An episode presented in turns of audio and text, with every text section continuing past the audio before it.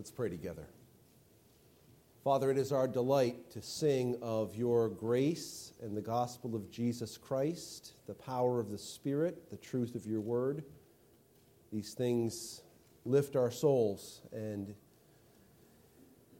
give us great sustenance. We pray, Father, this morning that we would yield our hearts and minds to you, that we would submit ourselves to your Spirit, that your Spirit would teach us, that your word would guide us that we would proclaim the excellencies, your excellencies, the excellencies of Christ, empowered by your Spirit, in accordance with the truth of your word. We pray that, that you would be pleased, that your body would be built.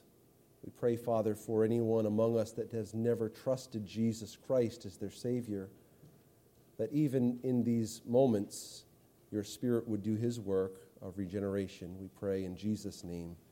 Amen. Imagine you were house sitting for someone. After you settle in, you look around and think, it's kind of dark in here. So you decide you'll paint some walls to brighten things up a little bit. When you're finished with that, you think, I really feel so closed in. It just it feels really tight in here. I think I'm going to blow out a wall and I'm going to get, get that open concept thing going on here. And so you, get that done. You think, all right, I'm, I'm feeling better about things. And then you start looking around and you think, this furniture just doesn't fit my taste that well. It's a little too antique for me. And so you start to remove the furniture and replace it with things that really suit your palate very well now you have it just the way you want it. And the homeowners come back. Can you imagine their surprise when they realize that you took seriously what they said when they said, Mi casa, su casa? And they're, they're uh, hmm, not very pleased with your design in their house. None of us would do this. None of us would do that. No one, no one would do that.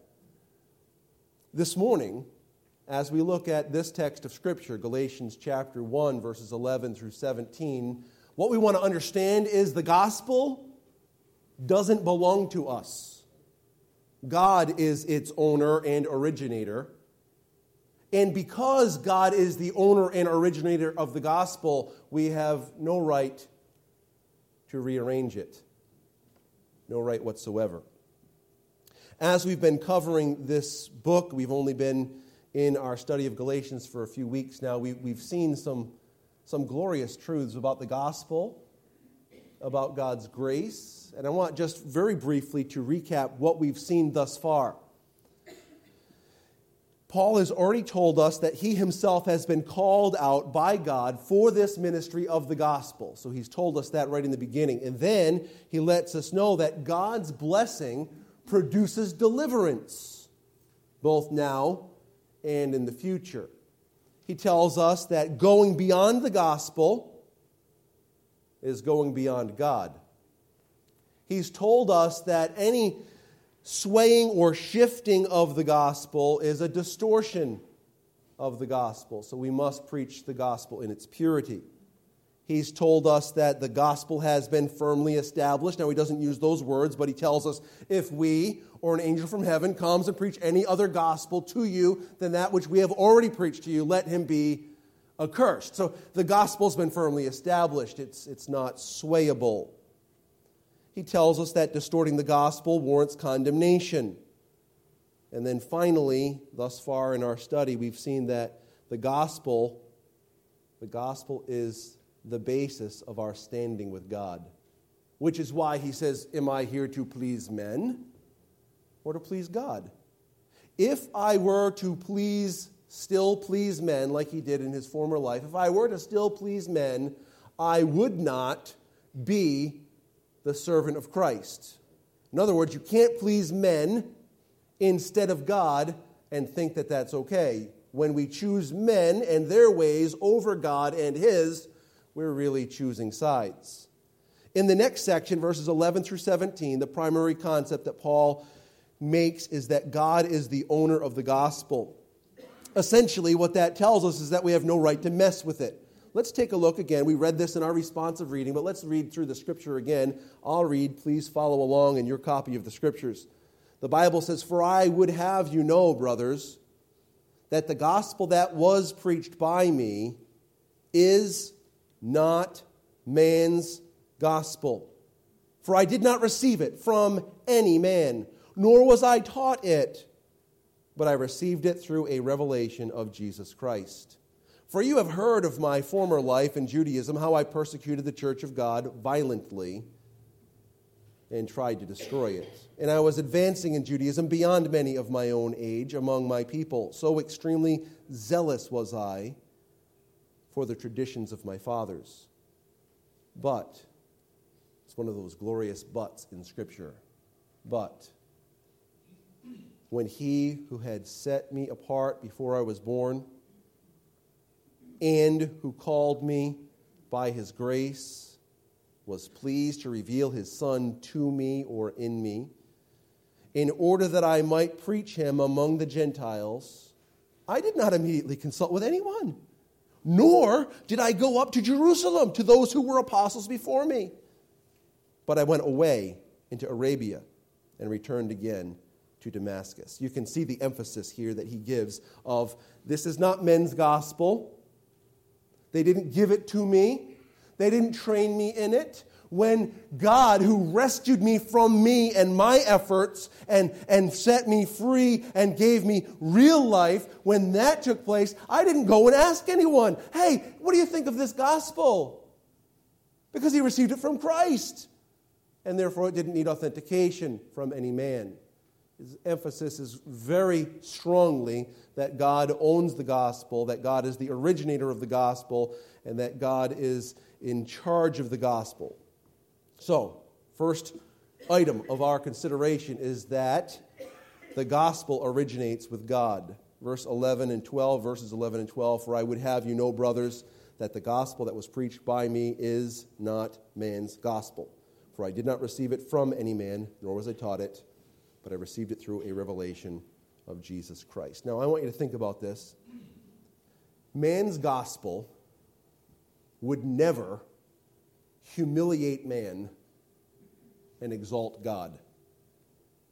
That's not the way man's gospel goes. Man's gospel tells us something about something good inside of us. There's a spark of divinity, there's untapped potential. We, we, could be, we could be anything we want in this whole world. And they really, really mean that. God is in the minds of many an ogre in the sky who is ready to rain down lightning bolts at the smallest infraction that displeases him. You can never really be sure how he'll react to you. And you can't really be sure of your standing with Him. Try it out. Ask someone, hey, hey, where will you spend eternity when you die? If they're religious and they don't know the gospel, they'll say, well, I hope, I hope I'll be in heaven. Why do they hope so? Well, because that's where everyone, everyone that has a God consciousness wants to end up. I hope I'll make it. Well, what will you base that hope upon? Well, I know that Jesus died for me, but you know, I really need to, and I must, and I have to. You can see the, the distortion of the gospel. Now, what we recognize different from man's gospel is God's gospel. God's gospel is altogether different. God's gospel proclaims man's utter, utter, utter inability. That's what God's gospel does. Let me invite you to open your Bibles to Romans chapter 3. While you're turning there, I'll remind you of a couple of phrases from a couple of other scripture passages. In Ephesians chapter 2, we're told that we were what? Dead in trespasses and sins. every time I read that, and I know that it just reproves the weirdness of my mind, I think of Pirates of the Caribbean and the ride, and you're, you're going around the corner, and there's the mist that comes down. I don't know if you've seen this, and there's this little hologram up there. They're shining this thing, and it's, it's some like Davy Jones or something.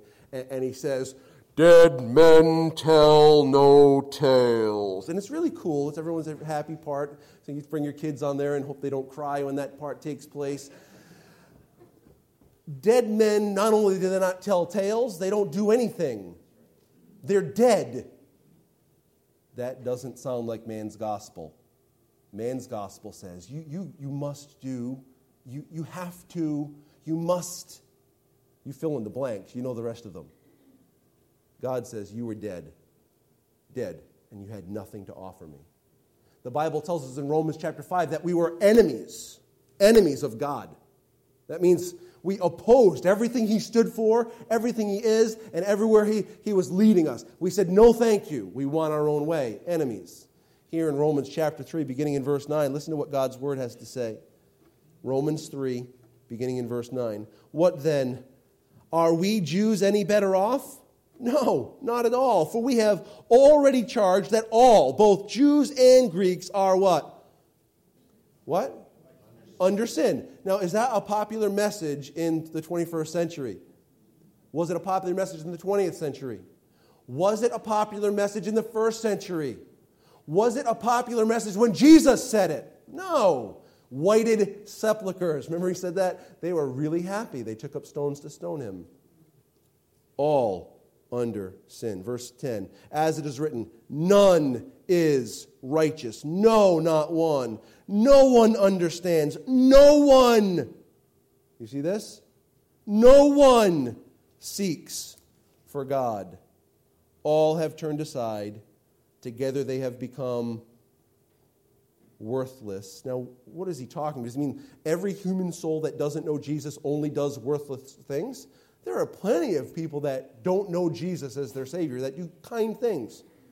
It's not saying that they're doing something worthless in, in life. If you feed someone who's hungry, it's not worthless. If you help someone who's needy, it's not worthless. He's talking about worthless regarding your righteousness, worthless regarding your relationship with God. We have all together become worthless. No one does good. No, not even 1. Look a little further down at verse 20. For by works of the law, no human being will be justified in his sight, since through the law comes the knowledge of sin. Verse 23 For all have sinned and fall short of the glory of God. God's gospel proclaim, proclaims man's utter inability. We're dead, we're lost, we're at enmity with God, and we, we can't do anything that pleases Him of our own resources. That's God's gospel. God's gospel also proclaims the insufficiency of good works. Again, it's not to say that good works aren't, aren't nice. It's not to say they're not beneficial to someone. It's not even to say they're not beneficial to you, your own mental well being. It is. When you do something for someone else, you're mentally stimulated. It's a good thing. You feel good. It just doesn't do anything spiritual for you. Your good works do not make you right with God. That is the concept. The Bible tells us in Isaiah 64 6, we have all become like one who is unclean. And listen, this is so opposite of man's logic. All our righteous deeds, all the goody things we do, are like a polluted garment. We all fade like a leaf, and our iniquities like the wind take us away. The Bible tells us a very familiar passage, Ephesians 2 8 and 9. For by grace you have been saved through faith. And this is not your own doing, it is the gift of God. It's God's gift, not a result of works. Why? So that no one may boast. God's gospel exalts him and shows us our insufficiency and the insufficiency of our efforts. Titus 3 5 says this He saved us not because of works done by us in righteousness, but according to his own mercy by the washing of regeneration and renewal of the Holy Spirit. You know, you can't make that happen. You can't tell the Spirit, hey, hey, come on over here, I need some washing. as if he's going to obey you. He's God. You can't control him. Jesus made the self same statement in John chapter 3. The wind blows where it wills, and we don't know where it comes from, where it goes. What is he talking about? He says, the, the Spirit, the Spirit is his own divine entity. He's one with the Father, but he is his own divine entity, and he does what he wants. And then he, he gives us the, the, the great statement that I bring out regularly that which is born of the flesh efforts is flesh. That which is born of the Spirit, that is spiritual. When the Spirit does something, that's when it has real results. Take a look at Colossians chapter 2. So we recognize man's good works are insufficient, utterly insufficient for salvation, for justification, for the, the removal of our sin. That's the first part of justification. And the addition of righteousness, that's the second aspect of justification. Our works are insufficient to produce the removal of our sin and the addition of real, genuine, eternal righteousness. So we, we recognize that. That's very clear. It doesn't stop there, folks. It doesn't stop there. The gospel pervades and drives the entire Christian life. So much so that even as a, a born again believer, you've received life from above, you've received the Spirit's regenerating work, the Spirit dwells in you. Even as a believer, your own efforts, your fleshly desire to do what the Word says, still results in filthy garments, polluted garments. Listen to what Paul is dealing with in the book of Colossians. We've covered this together. Start reading, please, in verse 20. Colossians 2 and verse 20. If with Christ you died to the elemental spirits of the world, why, as though you were still alive in the world, do you submit to regulations? So he gives some examples. Do not handle do not taste. Do not touch, referring to things that all perish as they are used, according to human precepts and teachings. These have indeed an appearance of wisdom. Listen carefully. These have indeed an appearance of wisdom in promoting self made religion and asceticism, that is, the, the denial of the body and the, the, the, desires of the flesh, denying our own desires, and severity to the body. But, listen, but they are of no value in stopping the indulgence of the flesh. You, you can say, yes, I, I can discipline myself and, and I, won't, I won't indulge my flesh. And you know what?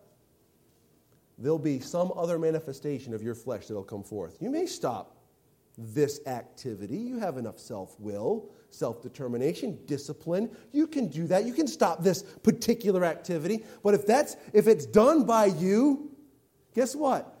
The, the flesh will rear its ugly head in another form, whether it be pride, arrogance, judgmentalism, whatever it is. So he's condemning self made religion. He's condemning this as a practice to get rid of the indulgences of the flesh. He tells us to deal with that different ways. What is that? By the Spirit. Well, we see that all over the context of Scripture, from Genesis to Revelation, that it's God who works in you, both to will, there's the desire, and to do of His good pleasure. So we recognize that there are things that the Lord changes in our lives through His Spirit, but it's not through self made religion. He says earlier in this same context, verses 16 and 17, Therefore, let no one pass judgment on you in questions of food and drink, or with regard to a festival, or a new moon, or a Sabbath. These are a shadow of the things to come, but the substance belongs to Christ. There's the essence right there. It's Christ in you, the hope of glory. Christ in you that meets the demands of the Father, that makes you accepted because of the beloved. It's Christ that makes you pleasing to the Father. And so we recognize this back in the, the context of Galatians. He says, listen, this is not man's gospel.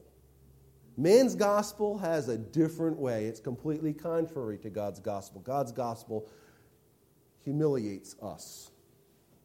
Why? Well, it, it does other things too, because it recognizes God in, in all of my insufficiencies, in all of my brokenness, and all of my failure, and all of my sinfulness, and in all of the, the ways in which I was uh, an enemy of you, when I was saying no to you, in the face of all that, Jesus died for me. Jesus took my place. Jesus became my sin. Jesus hung on the cross and was charged guilty for what I have done. God poured his wrath out on him so I would never have to experience the wrath of God. So the, the gospel humiliates us, and it also, when we recognize what it is, it gives us this sense of you, you, you can't even, you couldn't even be serious. You would do this for me? It, it lifts us right out of the pit. It places us into a relationship with God that we could never produce. Paul was wrapped up in man's gospel. We'll see that in a couple of moments in verses 13 and 14. He was wrapped up. It, it, it consumed his entire life until he met Jesus. For that setting, and this will help us with the rest of our study uh, of this passage this morning. I want for us to read a lengthy passage in the book of Acts, chapter 9, please. Acts chapter 9. I want us to read a lengthy passage here. And what this will do is it will help us to see, it'll remind us of something we know, and it will set the tone for this Saul of Tarsus, who was wrapped up in man's gospel, and then Jesus entered his world. And nothing, nothing for Paul was ever the same after that. It's an incredible reality. It makes us ask the question have, have I met Jesus like this? To where everything that I once held dear has, has sunk down to far less significance as I've seen what is really valuable and worthy, which is God Himself, particularly as we behold His glory in the revelation of Jesus Christ as God's Spirit illuminates our minds. Take a look, please, at Acts chapter 9, beginning in verse 1. But Saul, still breathing threats in murder against the disciples of the Lord, went to the high priest and asked him for letters to the synagogues at Damascus, so that if he found any belonging to the way, men or women, he might bring them bound to Jerusalem. Now, as he went on his way, he approached Damascus, and suddenly a light from heaven shone around him. And falling to the ground, he heard a voice saying to him, Saul, Saul, why are you persecuting me? And he said, Who are you, Lord? And he said, I am Jesus, whom you are persecuting. But rise and enter the city, and you'll be told what you are to do. The men who were traveling with him stood speechless, hearing the voice, but seeing no one. Saul rose from the ground, and although his eyes were opened, he saw nothing. So they led him by the hand and brought him into Damascus. And for three days he was without sight, and he neither ate nor drank. Now there was a disciple at Damascus named Ananias. The Lord said to him in a vision, Ananias. And he said, Here I am, Lord.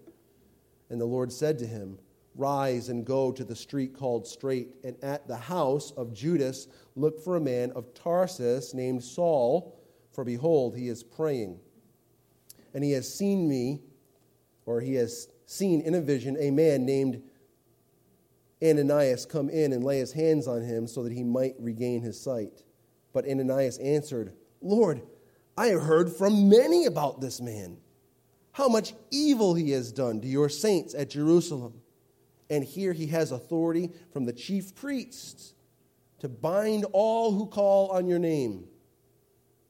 That's how we would, you know, that's how we would respond, right? Like, you want me to go and talk to, to him? I know what he's done. Why would you want me to talk to him? Verse 15. But the Lord said to him, Go, for he is a chosen instrument of mine to carry my name before the Gentiles and kings and the children of Israel. For I will show him how much he must suffer for the sake of my name.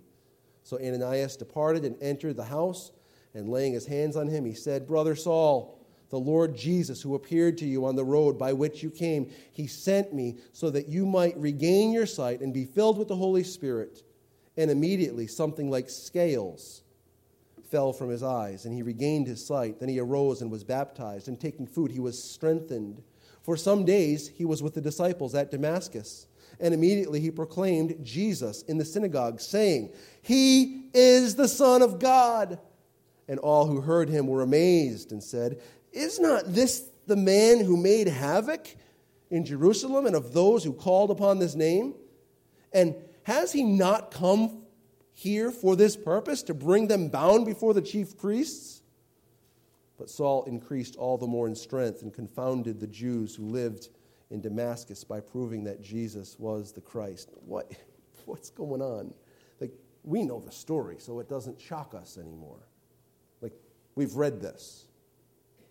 And sometimes with familiarity, we start to lose the charge of something so potent.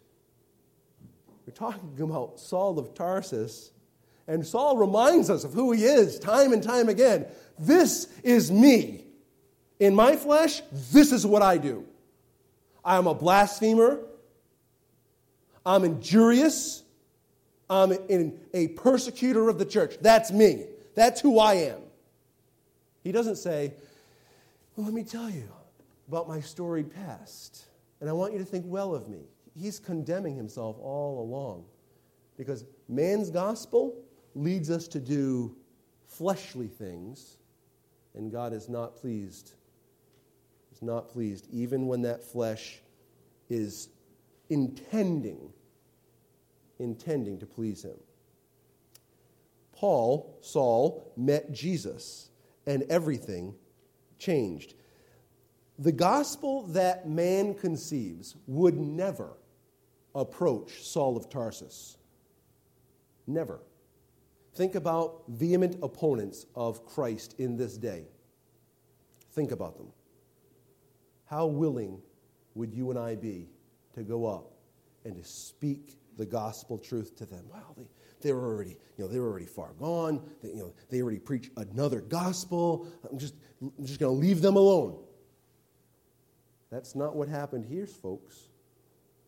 Jesus met Saul, and the rest is history.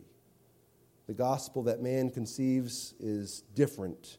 It was conceived, this gospel was conceived in the mind of God before the world was created.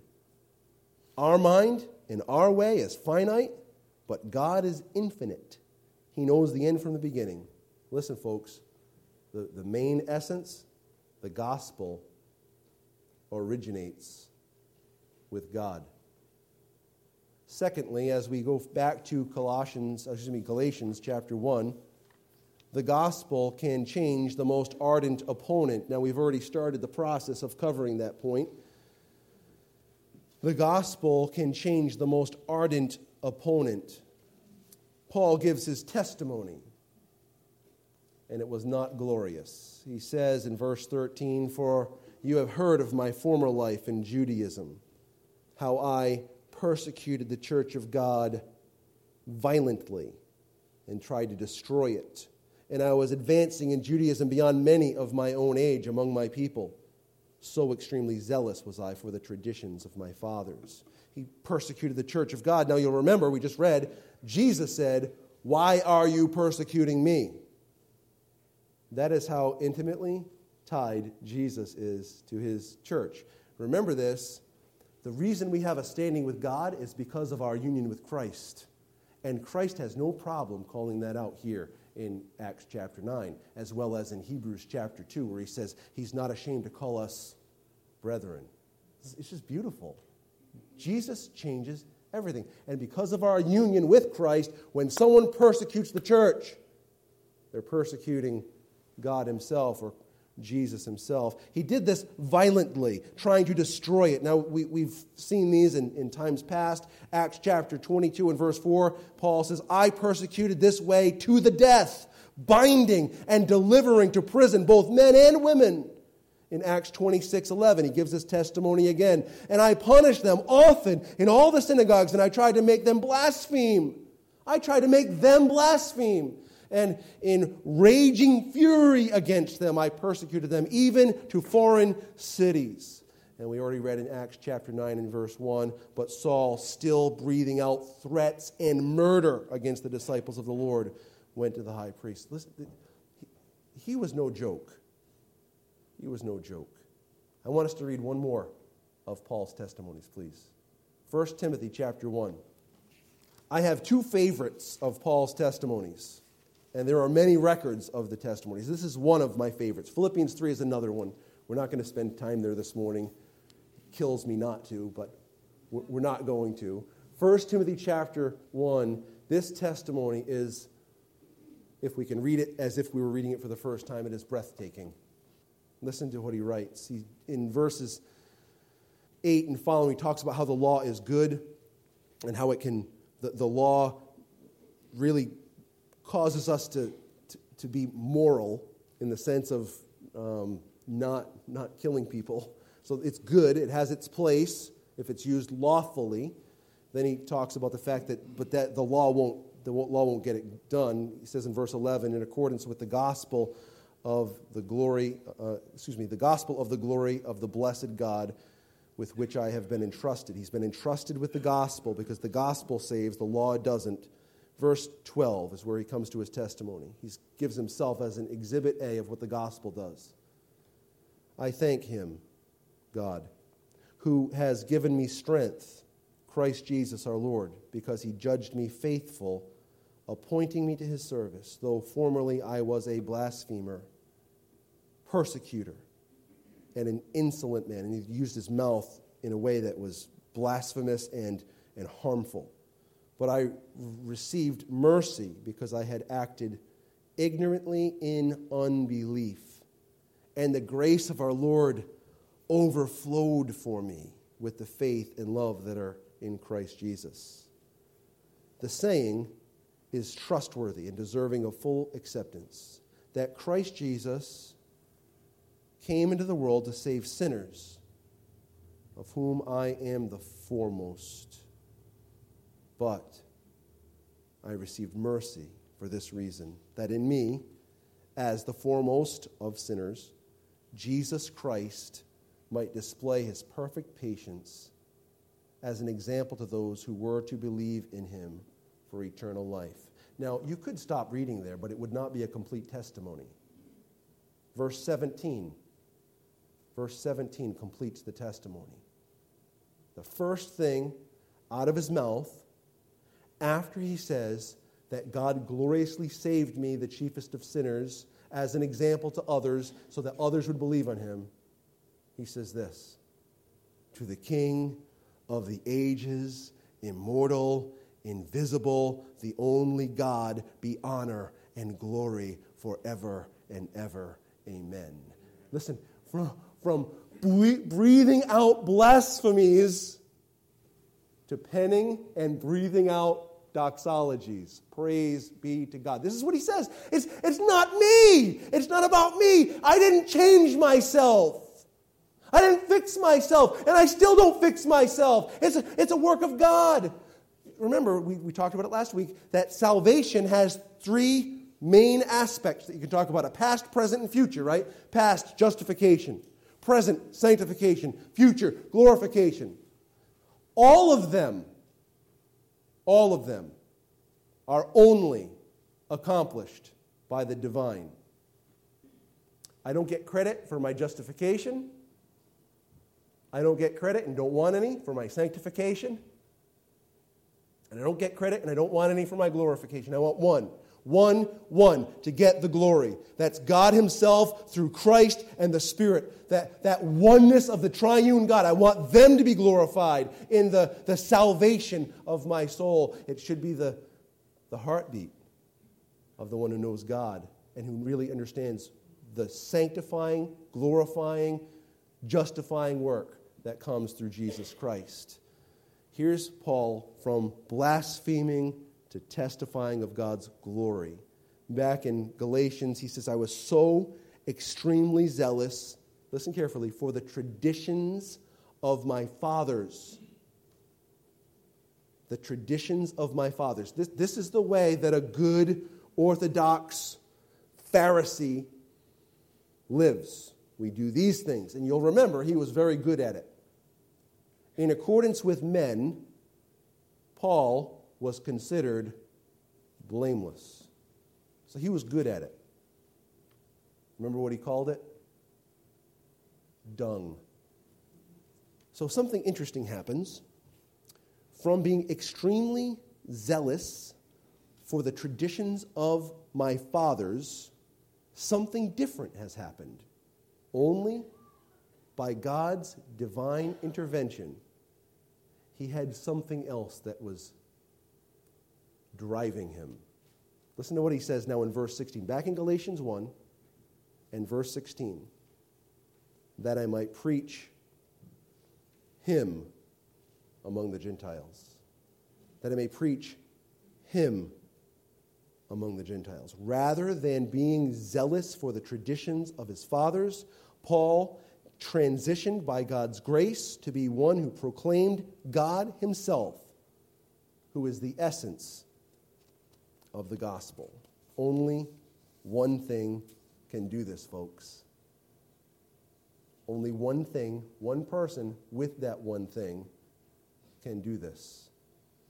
The Bible says in Romans chapter 1, verses 16 and 17 For I am not ashamed of the gospel, for it is the power of God to salvation for everyone who believes, to the Jew first and also to the Greek. For in it, the gospel, the righteousness of God is revealed from faith. I like to faith better than for faith, but however your Bible reads it. From faith to faith, as it is written, the just shall what? Live by the law. Live by the traditions of our fathers. Live by the traditions of a church. Live by good deeds that are, that are originating from the Bible. No, living by faith. God's, the, God's work in us through faith will result in the demonstration of what we read in the Bible. The righteous requirements of, of the law are fulfilled in us who walk not after the flesh, but after the Spirit. So, so we will see the demonstration of what God has revealed. We will when we walk by faith. But too often, men's gospel settles for putting the cart before the horse. Let's do this, we'll be spiritual. We'll do this, we'll be spiritual. No, doesn't work that way. The Spirit does this. When we're in the Spirit, then it, it'll, it'll demonstrate itself in this spiritual fruitfulness. A, a great verse of Scripture, you've, it's, it's a proverb right in the midst of Jeremiah. Jeremiah 13, 23. Can the Ethiopian change his skin or the leopard his spots?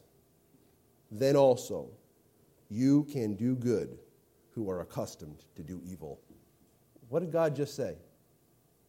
So much so that you can change yourself from one racial background to another. Can't use gender anymore, right? Because people are doing that all the time, theoretically. Um, from one race to another, just the same as you can do that, you also can do good even though your heart is deceitful above all things and desperately wicked. You see, God's word from beginning to end, it, it was never about the law making us right. It was never about doing, do what God says and you'll be good. It was always about surrender to Him and He'll do that in you. It was always that way, which is why Noah walked with God, Abraham walked with God. You see, those that uh, Enoch walked with God and he was not, for God took him. When someone walks with God, God produces the fruitfulness that he prescribes. It's not the cart before the horse. Um, we can never, we can never settle for a human solution for a problem that requires divine intervention. Did you catch that? I know it's a very simple statement, but I, I, don't, I don't know that we're always catching it. We can never settle for a human solution to a problem that requires divine intervention. The gospel changes even the most ardent opponent. Divine intervention is necessary for changing the human heart throughout our lives. When the fruit of the Spirit is displayed in our lives, I want you to think about this. We can be assured that something supernatural is taking place. I'll tell you, so many times I sat in lessons about the fruit of the Spirit and, and, and talk about, well, this is what love looks like and this is what love does, so now go and do love. This is what joy looks like. This is how joy is experienced. Now go and do joy. Now, they wouldn't say it with those words, but that's the essence. Now, I, I'll quote, and I won't give its origin of the quote. I was told at one point in my life to act like a Christian, even if it's just an act. I'm sure that the intention was right, just really horrific statement to make, okay? I don't, I don't want to act. I don't want you to act. Don't come here and act like a Christian. Don't. That's not doing anyone any good for you to come and act like a Christian. What we need, folks, is we need supernatural work every time. Every, every single time that we exhibit the fruit of the Spirit, a miracle has taken place. Don't miss that. It's the fruit of the Spirit. It's His work. That's in and of itself defined as miraculous. It's supernatural. Don't ever settle for that which is not divine, for something that requires the divine.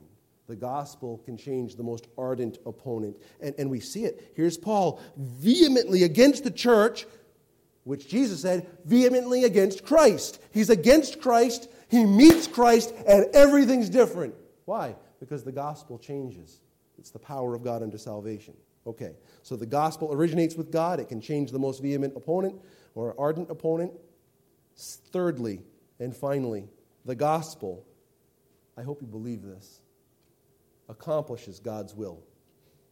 The gospel accomplishes God's will. Take a look at verses 15 and following. But when he, who had set me apart before I was born, and who called me by his grace, was pleased to reveal his Son to me in order that I might preach him among the Gentiles. I did not immediately consult, with anyone, nor did I go up to Jerusalem to those who were apostles before me, but I went away into Arabia and returned again to Damascus. Here's the essence. But, but, all of Paul's efforts led him contrary to God, led him contrary to God's people, and led him contrary to God's Son, but God set him apart before he was born. Now, Jeremiah said the same thing in Jeremiah 1 5. Before I formed you in the womb, I knew you. And before you were born, I consecrated you, means setting apart. I appointed you for a prophet to the nations. Listen, before you breathed a breath, before your parents breathed a breath, run it right down before Adam and Eve had God breathe into their nostrils the breath of life and man became a living spirit, God set some apart. He said, I will have this person. I will have this person. Set us apart. He says, if, if that wasn't enough, if you didn't catch it there with the set me apart, he says, and called me by his grace the Bible tells us in 2 Timothy chapter 1 in verse 9, who saved us and called us to a holy calling, not because of our works, but because of his own purpose and grace, which he gave us in Christ Jesus before the ages began. When was that? Before the foundation of the world. Ephesians chapter 1. Read it. You don't need any more explanations. Right there. The Bible says in 1 Peter chapter 5 and verse 10, after you have suffered a little while, the God of all grace who has called you to what? To his eternal glory in Christ will himself restore, will himself confirm, will himself establish, excuse me, strengthen, and will himself um, establish you. This, this is all a work of God's gracious call. This is what he does, this is who he is. This is my God. Is he yours? Has he set you apart and called you by his grace? He then says, and was when, when God was pleased to reveal his son to me.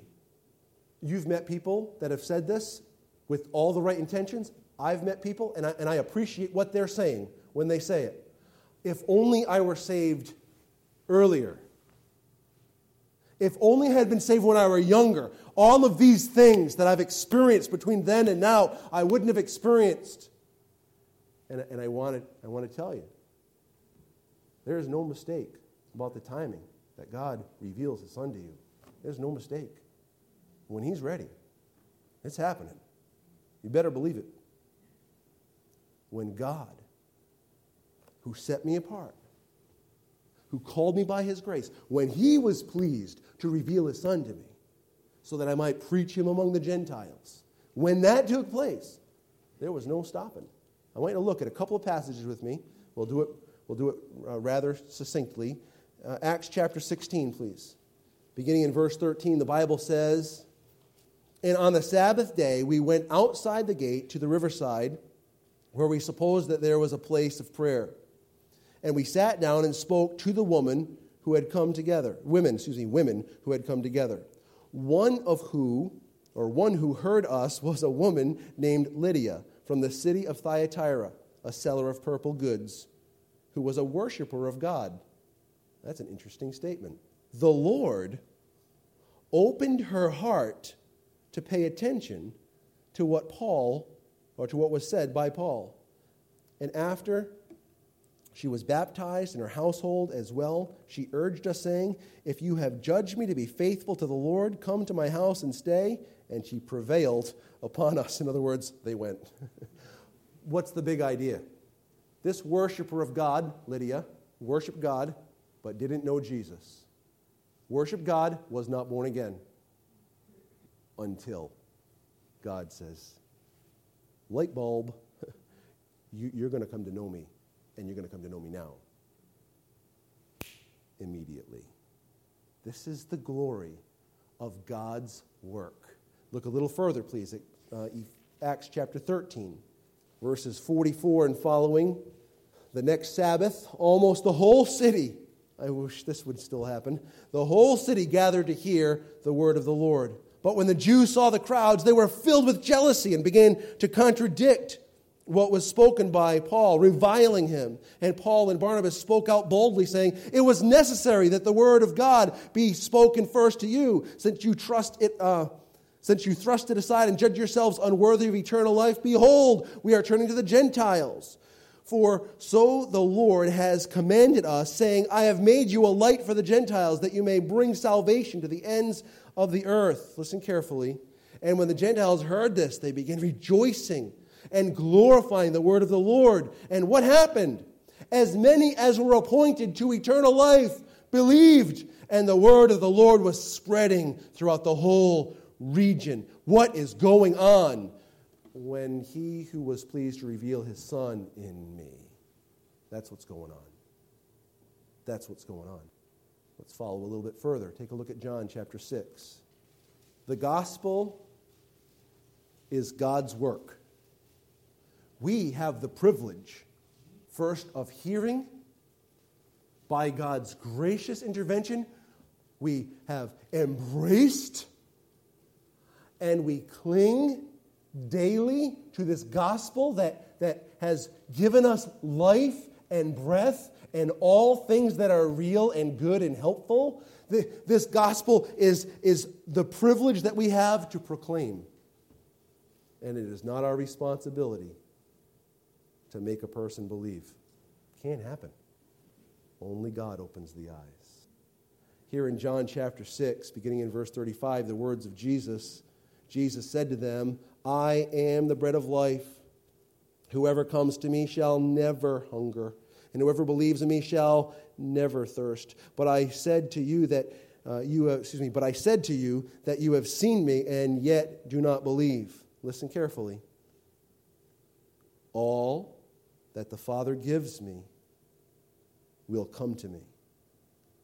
And whoever comes to me, I will never cast out. For I have come down from heaven not to do my own will, but the will of him who sent me.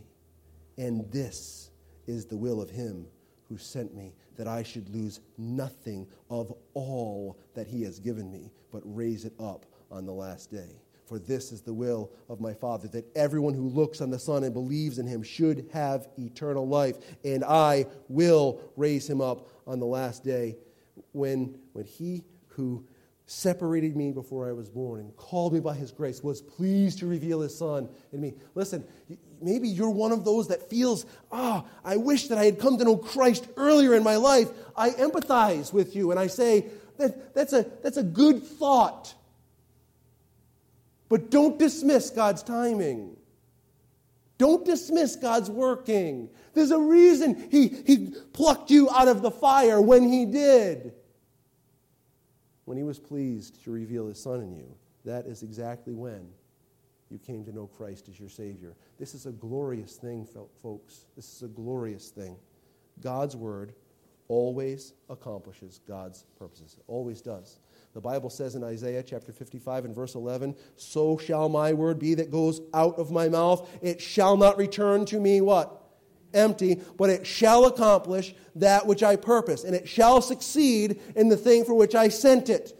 It's a great verse of Scripture, and we, we, we love it. Now, I want to ask you a question Does everyone who hears the gospel embrace it? Is that verse now nullified? Of course, God, you must be wrong. I gave them the gospel, and they didn't turn to you. Is there anything else that the gospel does aside from produce regeneration? Does it do, produce something else as well? It sure does, folks. Take a look at 2 Corinthians chapter 2, last passage of scripture for the morning. In 2 Corinthians chapter 2, beginning in verse 14, the Bible says, But thanks be to God who in Christ always leads us in triumphal procession, and through us spreads the fragrance of the knowledge of Him everywhere. For we are the aroma of Christ to God among those who are being saved and among those who are perishing. To one, a fragrance from death to death, to the other, a fragrance of from life to life. Who is sufficient for these things? For we are not like some, or so many, peddlers of God's word, but as men of sincerity, as commissioned by God, in the sight of God, we speak in Christ. Here's the image. He's giving us a bit of uh, what to them would be very, they would understand exactly what he's getting at. In the first century, according to many sources, the Roman troops when they defeated an enemy, when they started coming home, they would have their soldiers, and in the midst of that, there would be people in chains. These are prisoners of war, so to speak. And they're marching into the city.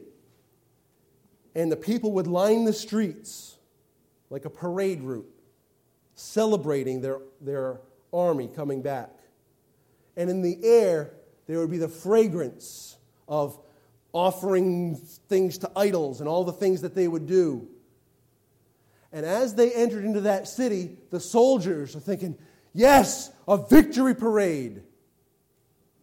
I smell the aroma of our, of our celebration. And yet, those in, in chains smelled something different than that because they knew ultimately they weren't going to hold them they were going to execute them. So that same smell that for the, the citizens of the city and for the armies coming back that was, was victorious and, and, and life giving and exhilarating to these in chains was torturous. He knew it spelled the end. The gospel both gives life and causes us to celebrate. And oftentimes, for so many, it's rejected, and it is the condemnation that they experience that will be theirs. It's a terror, terror to think of. But the gospel always accomplishes one of these two things. It always accomplishes one either life or condemnation to death because it's presenting the only thing that saves. Our proclamation of the gospel, as Paul has said, and we didn't really cover it terribly well, is a presentation of God Himself. You'll remember, he said, when he who set me apart called me by his grace, was pleased to reveal his son in me, he said, that I might preach him, him among the Gentiles. The word preach is euangelion. It means the good news, to preach the good news of him. He is the good news. When we're preaching the gospel, we're preaching Christ, we're preaching God, we're preaching who God is. The presentation of the gospel is a presentation of God Himself.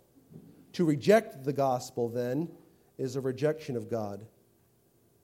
So many are all too willing to accept God on their own terms that they have outlined. Whether that outline is tradition or religion, others modernity. You know, oh yeah, I, I believe this, not so much that. I don't believe in supernatural things, so we're going to cut that out of the Bible. And then you get the post modernity, but they don't. They go beyond. Well, I don't believe in supernatural stuff. I'm going to cut that out. They, they go well, if, if if in a moment, and I hear that, and it it it resonates with my soul, that for me becomes truth. And so, in the preaching of this message, yes, I can I can embrace that. You preach that one doesn't quite hit me that right, you know, that well. Not so much. It's subjective. It's it's listener uh, responsiveness. Sometimes, and many times, people fashion a God in their own image. This is what God should be like. I can't, I can't follow a God who would do this. Have you heard someone say that? Listen, when the gospel's preached, you're making a decision about God. Will you embrace him as he is and as he's portrayed in the gospel? Or you have some other thing in mind? Because the gospel belongs to God. Because the gospel is a proclamation of God. Because the gospel can change anyone. Because the gospel accomplishes God's will, we are obligated to proclaim it without adjustment. We are obligated to proclaim it without adjustment. We sow the seed. Sometimes we water the seed. It's always God who brings forth the increase. So Paul here says, God owns it. Don't mess with it. I think it's pretty simple, don't you? By God's grace, let us be those who demonstrate and preach the gospel in its purity and truth for God's glory and for the accomplishment of His will. Let's pray together. Father, we look at these things and we, we marvel that you saved someone that we would run away from. You saved someone that we would never even want to talk to. And then you supplied for us this example of, of a life that's changed because of Jesus Christ and your gospel. We ask that you'd help us that we would believe you, that we would trust you, that your, your gospel is, is true and right that it impacts us not only unto salvation, but through our Christian lives as well. And by your grace, it will bring us to glorification where we will look just like and, and, and enjoy forever the righteousness of Christ in full bloom. We ask that you'd help us that we would proclaim your word, your gospel, in truth, without adjustment. We're so thankful for you and for your word and for your saving us. Father, we think of anyone here this morning that is not really sure what this gospel is all about. I pray, Father, you would open their eyes as they realize their insufficiency and the reality that Jesus the perfect, spotless Son, your Son, gave himself on the cross to bear their sin, that they might have life, that he might provide for them righteousness if they will trust him. Father, we know you can only, only you can do this, and we, we commit each one here, ourselves, we commit ourselves to you for your glory. In Jesus' name, amen.